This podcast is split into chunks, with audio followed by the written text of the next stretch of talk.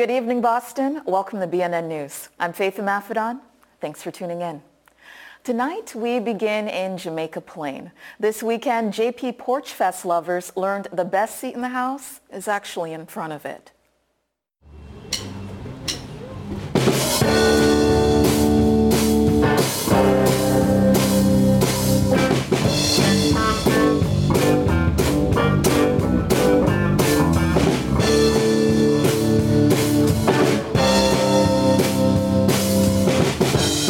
On Saturday, porches across Jamaica Plain got ready for one of the most unique neighborhood events of the year. In its eighth year, JP Porch Fest is a celebration of art, music, and community. From 12 to 6 p.m., music lovers walked from porches, front yards, and driveways, taking in an array of music, from jazz, folk, rock, blues, and more. The event, produced by Dunamis, happened across 50 venues, including five central gathering spots where attendees could congregate for a moment of togetherness. BNN News had a chance to hop from three different locations and couldn't have had more fun. It's a great opportunity to play for new people, and uh, we've been lucky that the crowds hang around, and it's a nice well, we're lucky to have Dave's porch for one thing, so it's easy for us to join in. I actually lived in JP for a long time. I don't anymore, but um, I live not far away from here, and it's great to come and uh, play here on, on, Dave's porch. And you know, it seems like we always get a bigger crowd every year when, when we do Porch Fest. I think Porch Fest itself has probably become a bigger deal than it was. Back during the horrible year of 2020, we decided that there's too risky to rehearse inside the house, but we'd come out and set up on the porch in the springtime, and uh, nobody got sick. It worked well, and a lot of people stopped by and said, "Oh my God, I haven't seen live music in a year." Yes. So that was fun. To me, it's really exciting to see all these people walking around the street. You see a group of eight or ten people coming in, checking out us, you know, checking out other groups. So I just think the exposure and the experience are, you know, a great opportunity.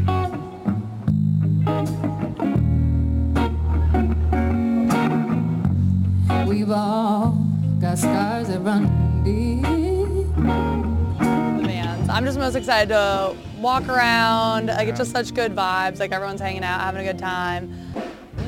Uh, I think it's just fun to like scan the neighborhoods. You know, it's all houses we've seen, and then all of a sudden there's a uh, full-fledged band in the driveway. You know, so it's fun to just kind of yeah, good vibes, nice people, and moving as a unit. You know, to the next one. So uh, yeah, it's good.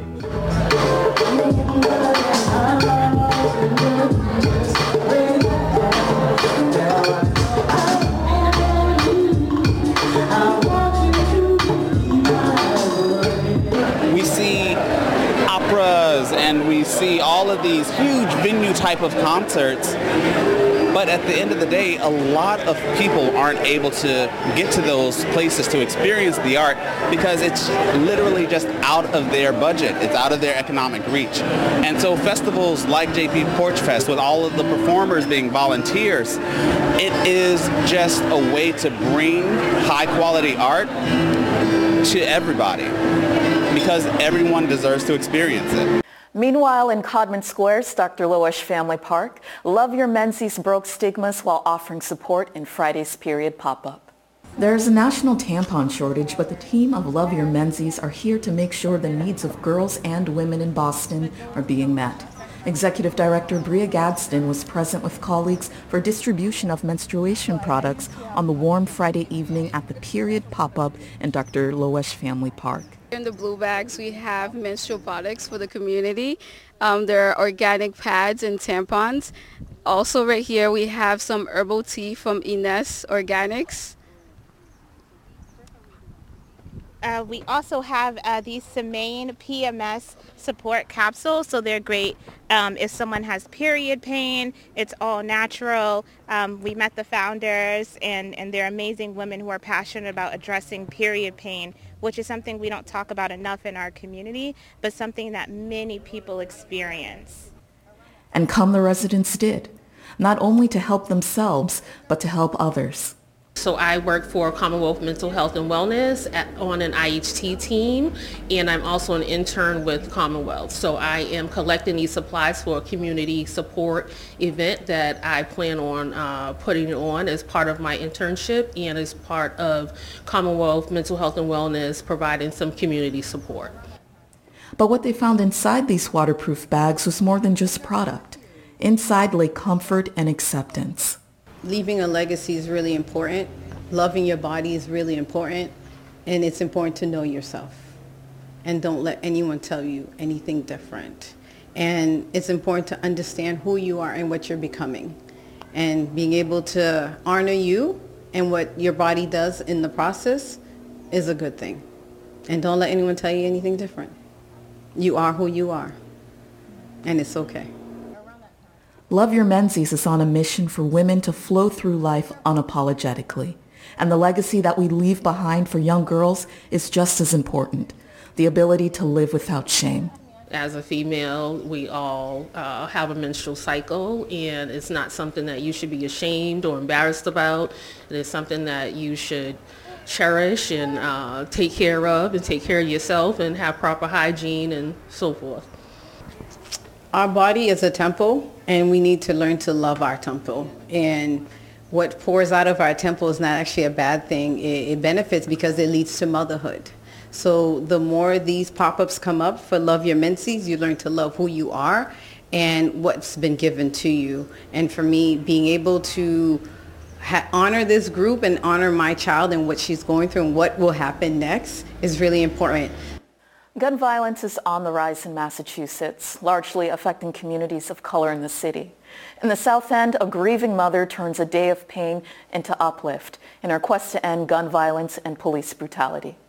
On August 21, 2012, Carla Sheffield's son, Burrell Bo Ramsey, was shot and killed in what should have been a routine traffic stop. Ten years later, Carla has no clear answers, nor has the officer involved been held accountable. For the last seven years, Carla has hosted family fun days for the community on the anniversary of her son's death. Sunday's gathering in Titus Sparrow Park was the first time police attended.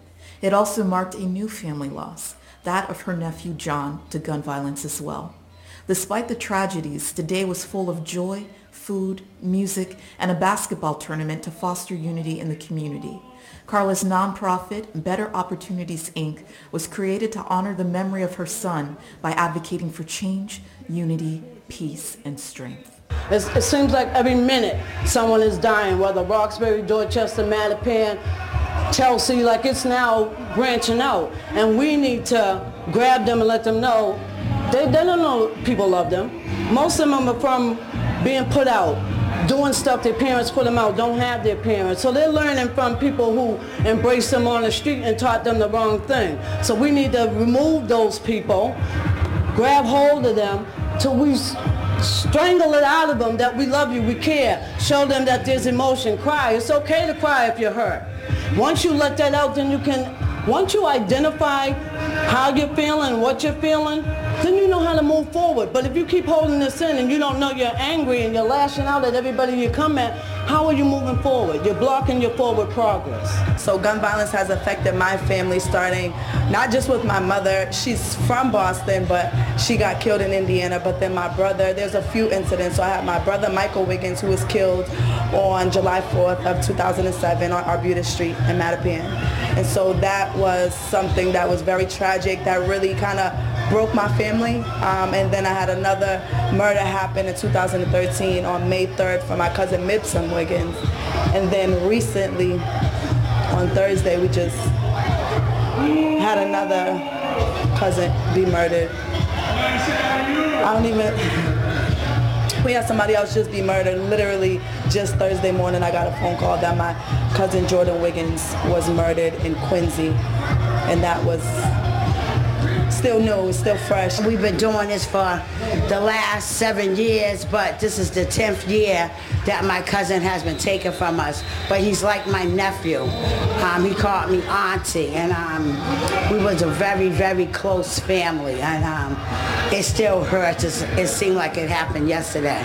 It really doesn't seem like he's gone. And this event is to bring everybody together and to be unity and become as one and to show that we can be family and to show that we don't have to have violence and that we the cops can come together and show that we shouldn't be killing each other. We should be trying to be as united and try to solve our problems without fighting or shooting each other. We send healing to all families affected by gun violence. And now for our next interview. Stacy Borden is the f- founder and executive director of New Beginnings Reentry Services, Inc., or NBRS. Since 1982, for almost 30 years, Stacy has been in and out of prison. From her personal experiences and understanding of the system, Stacy became an abolitionist, an advocate for women suffering from domestic and sexual violence. Stacy created her organization in response to the lack of resources for these women suffering from past traumas and injustices within prison. I had the honor of sitting down with Stacy to discuss her work, the Women's Empowerment House, and NBRS services. Here's part one of her interview.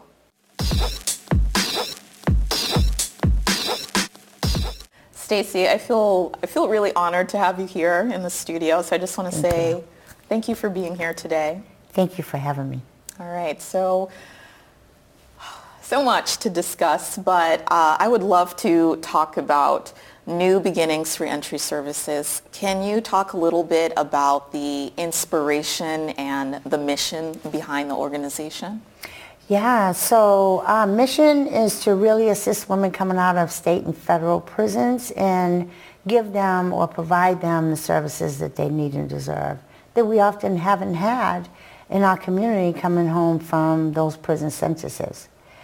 It just came from a part of me that from my own past, suffering from trauma, sexual abuse, domestic violence, addiction, hmm. that led me into the criminal justice system and um, serving the sentences that I've served in Framingham and really being raised by the women in there and noticing that when women are being released 10, 15, 20, some 30 years and going home on parole, they were back in almost three or four months. And I couldn't process that. And I said, wow, really hearing from them and learning that the majority of us are suffering from the same thing, trauma. And there's no resources when we get out. And so I made my mind up the last 13 years ago, my last sentence, that maybe we should get out and start something different. Maybe we should create an atmosphere where women could have the services, deal with the trauma, and help them reinvent themselves so they can live a better life and lessen recidivism. And so for 13 years, that's what I set out to do. And so now we have our residential program for women coming out of prison and helping them really regain their life back. That's so incredible. Um, as you said, it's it's a very personal uh, connection and, and journey for you. And in regard to the house, uh, the ribbon cutting was earlier this year in April. Yeah. It's open. It's servicing the women. Can you tell me what a day looks like in the Women's Empowerment House and why it's important to have spaces like this? So uh, the day of New Beginners Reentry Services is really programmatic. It's a lot of programs. We have four groups a day that consists of substance abuse, trauma-informed care, motivational interviewing. The women could have anywhere from groups on housing, how to approach housing and overcoming your CORI. We know that we have that barrier because of our sentences. Um, they could have a group on employee, employment, what that looks like because we also have the barrier to being hired because of our CORI. Right. And so the women get a chance to, you know, learn about application processes, resume writing, creative writing, um, computer literacy. How do we even develop a resume? Can we put our Framingham sentences and all the things we've done in the prison on our resume to really show that we have some skill sets?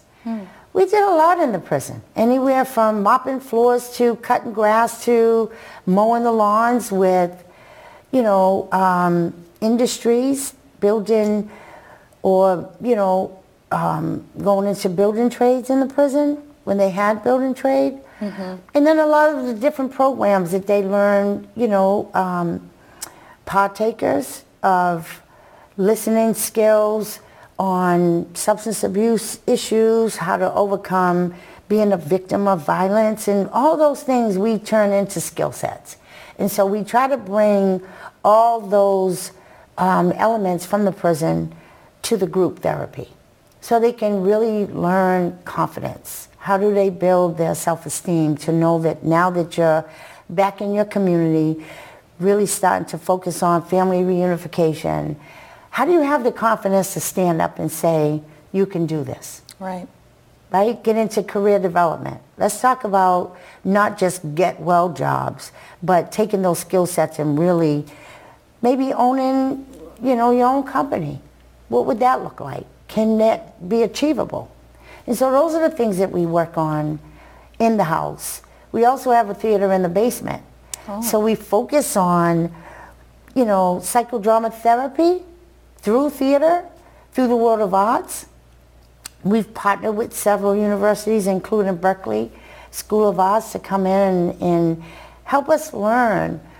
What does it look like if we learn instruments, if we learn how to dance, if we learn how to um, sing a song or even write lyrics, or even how do we articulate our story in a play-like setting so we can see ourselves Hmm. and heal from all that trauma and turn it, or should I say, as our um, great Congresswoman Presley says, turn our pain into purpose. And so those are the key elements that we believe works. It's really starting to happen now that we've opened. Right. Um, our ribbon cutting was phenomenal. We had our um, phenomenal team of representatives that represents District 7, which was Congresswoman Presley, Senator Diaz, uh, two fabulous state reps, um, Representative Chynah Tyler and Representative Liz Miranda, and our sister at large, City Council Ruthzee, who were present and genuinely were happy to be there because they stayed yeah. almost two extra hours intermingling with the women, really getting the stories, understanding the needs that we need to run that house. And so we're really happy. We're happy that um, even though it was a long, hard struggle to get open, Right. the community is starting to be receptive to us. And um, we're, we're starting to see some love and care of our women that we've often um, noticed that we haven't been heard. Can you tell me um, how many women you accept into the house, uh, how long that process is? So we're up to 18 months. Um, we have 10 beds that we've been approved by the zoning board to house. But we also give services to the community. We've been servicing up to 60 women, but it doesn't have to be limited to that. And it doesn't have to be limited to Boston. It's all of Massachusetts. Whatever we can do to um, reach out. We have a um, resource guidebook that's on our website. So if we don't have services here in Boston and they might be in Worcester or Springfield, we have some partnerships and connections to resources all over Massachusetts. For our final interview, we conclude our time with Sammy Nabulsi, partner at Boston law firm Rose Law Partners LLP. He focuses his practice on environmental, land use, and real estate litigation, permitting, and government regulation. In addition to his practice, he is chairman of the Boston Lobbying Compliance Commission, a member of the Boston Industrial Development Finance Authority's Board of Directors, and treasurer and board member of Historic Boston, Inc. In tonight's conversation, we discuss West Virginia versus EPA and Sammy's work with the Boston Lobbying Compliance Commission. Enjoy. And in addition to your work at Rose Law Partners, you're also the chairman of the Lobbying uh, Compliance Commission, which Yes. was created in 2019 under ordinance by Michelle Wu. Uh, can you tell me more about what the ordinance is for people who may not know?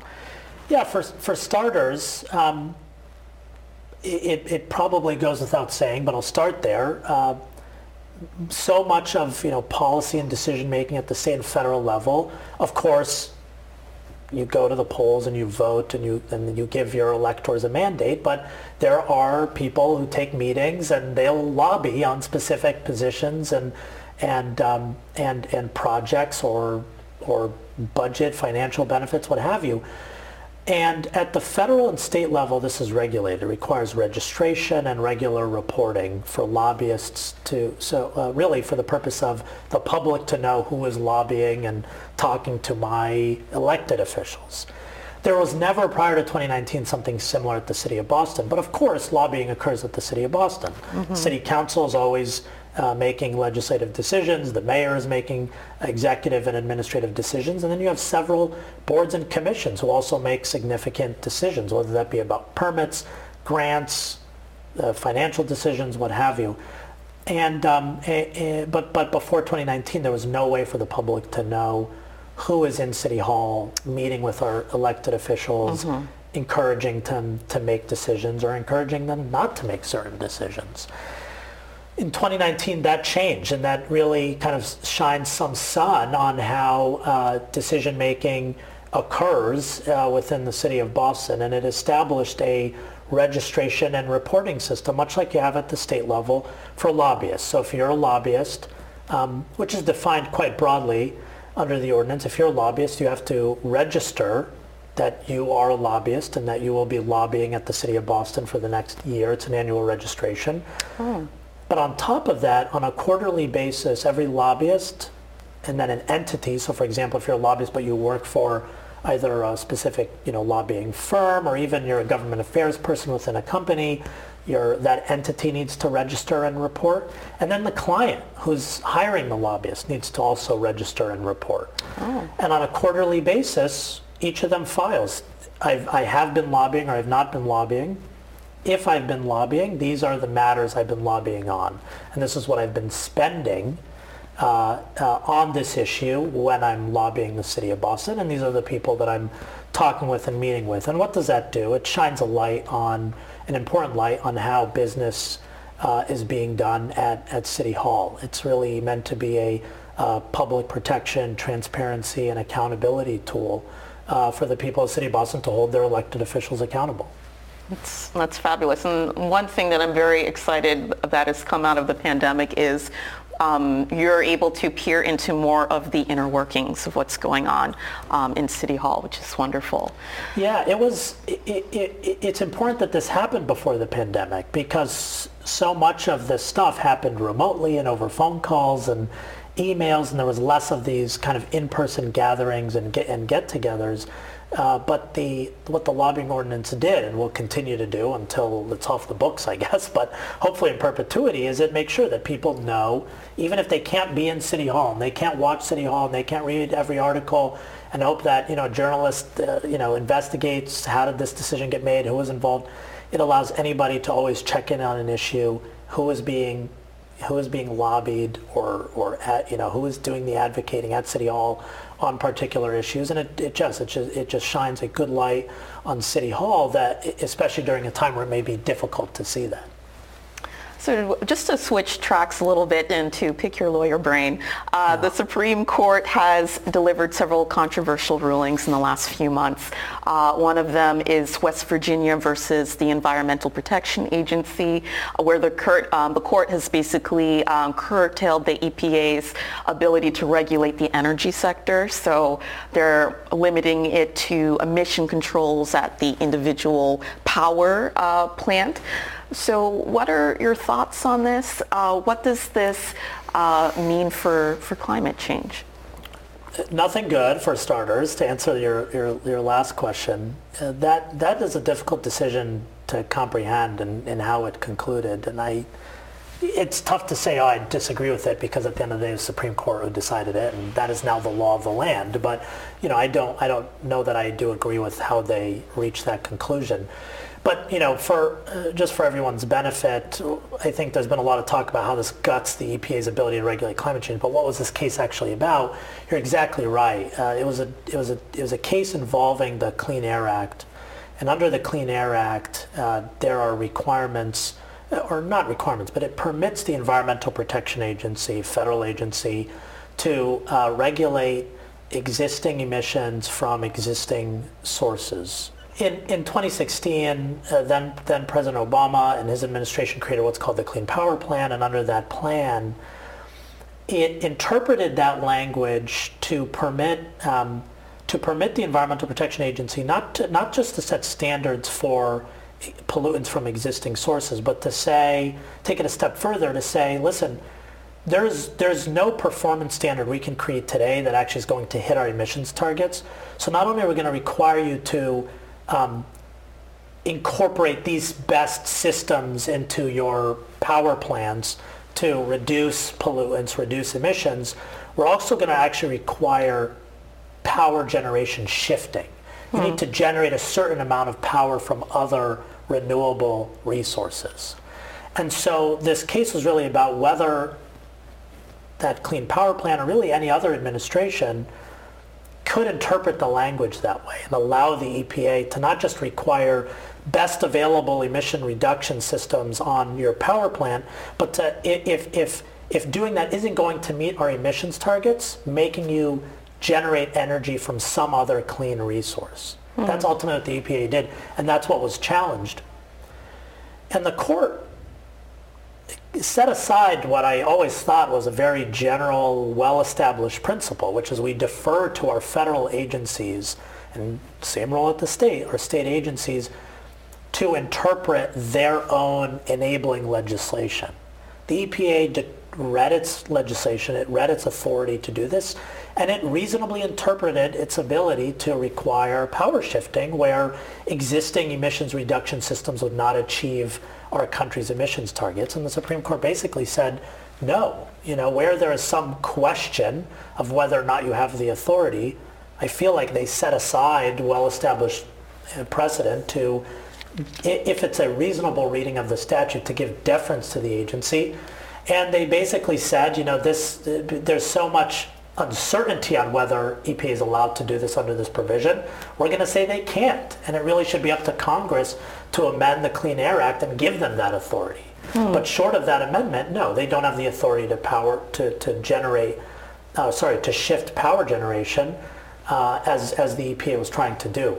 Now, yes, I mean, this, this has significant implications on climate change because yes, states and cities and private parties can do what they can to regulate emissions. Funny, earlier we were talking about the number of 90 degree days under a high emission scenario. Yeah. You know, I start to worry with a decision like this, is that going to become the likely scenario now? Um, because emissions reduction, that, that requires a, a global effort. So we have to at least be able, as a country, to reduce and control and regulate our emissions. Mm-hmm. And the Supreme Court really gutted, I think, the Environmental Protection Agency's ability to do that. Thank you for tuning in, Boston. As a reminder, you can stream or watch the news on demand at bnnmedia.org. Each episode will be rebroadcast at 9.30 p.m. and 11 p.m. on Xfinity Channel 9, RCN Channel 15, and FiOS Channel 2161. And starting this week, BNN News, we're moving to a new day, Fridays. Join us on Friday, August 26th at 5.30 p.m. for BNN News This Week, a review of the week's events. The change is temporary and we will be back to our previous schedule before you know it. For BNN News, I'm Faith Maffedon and I'll see you this Friday for BNN News This Week.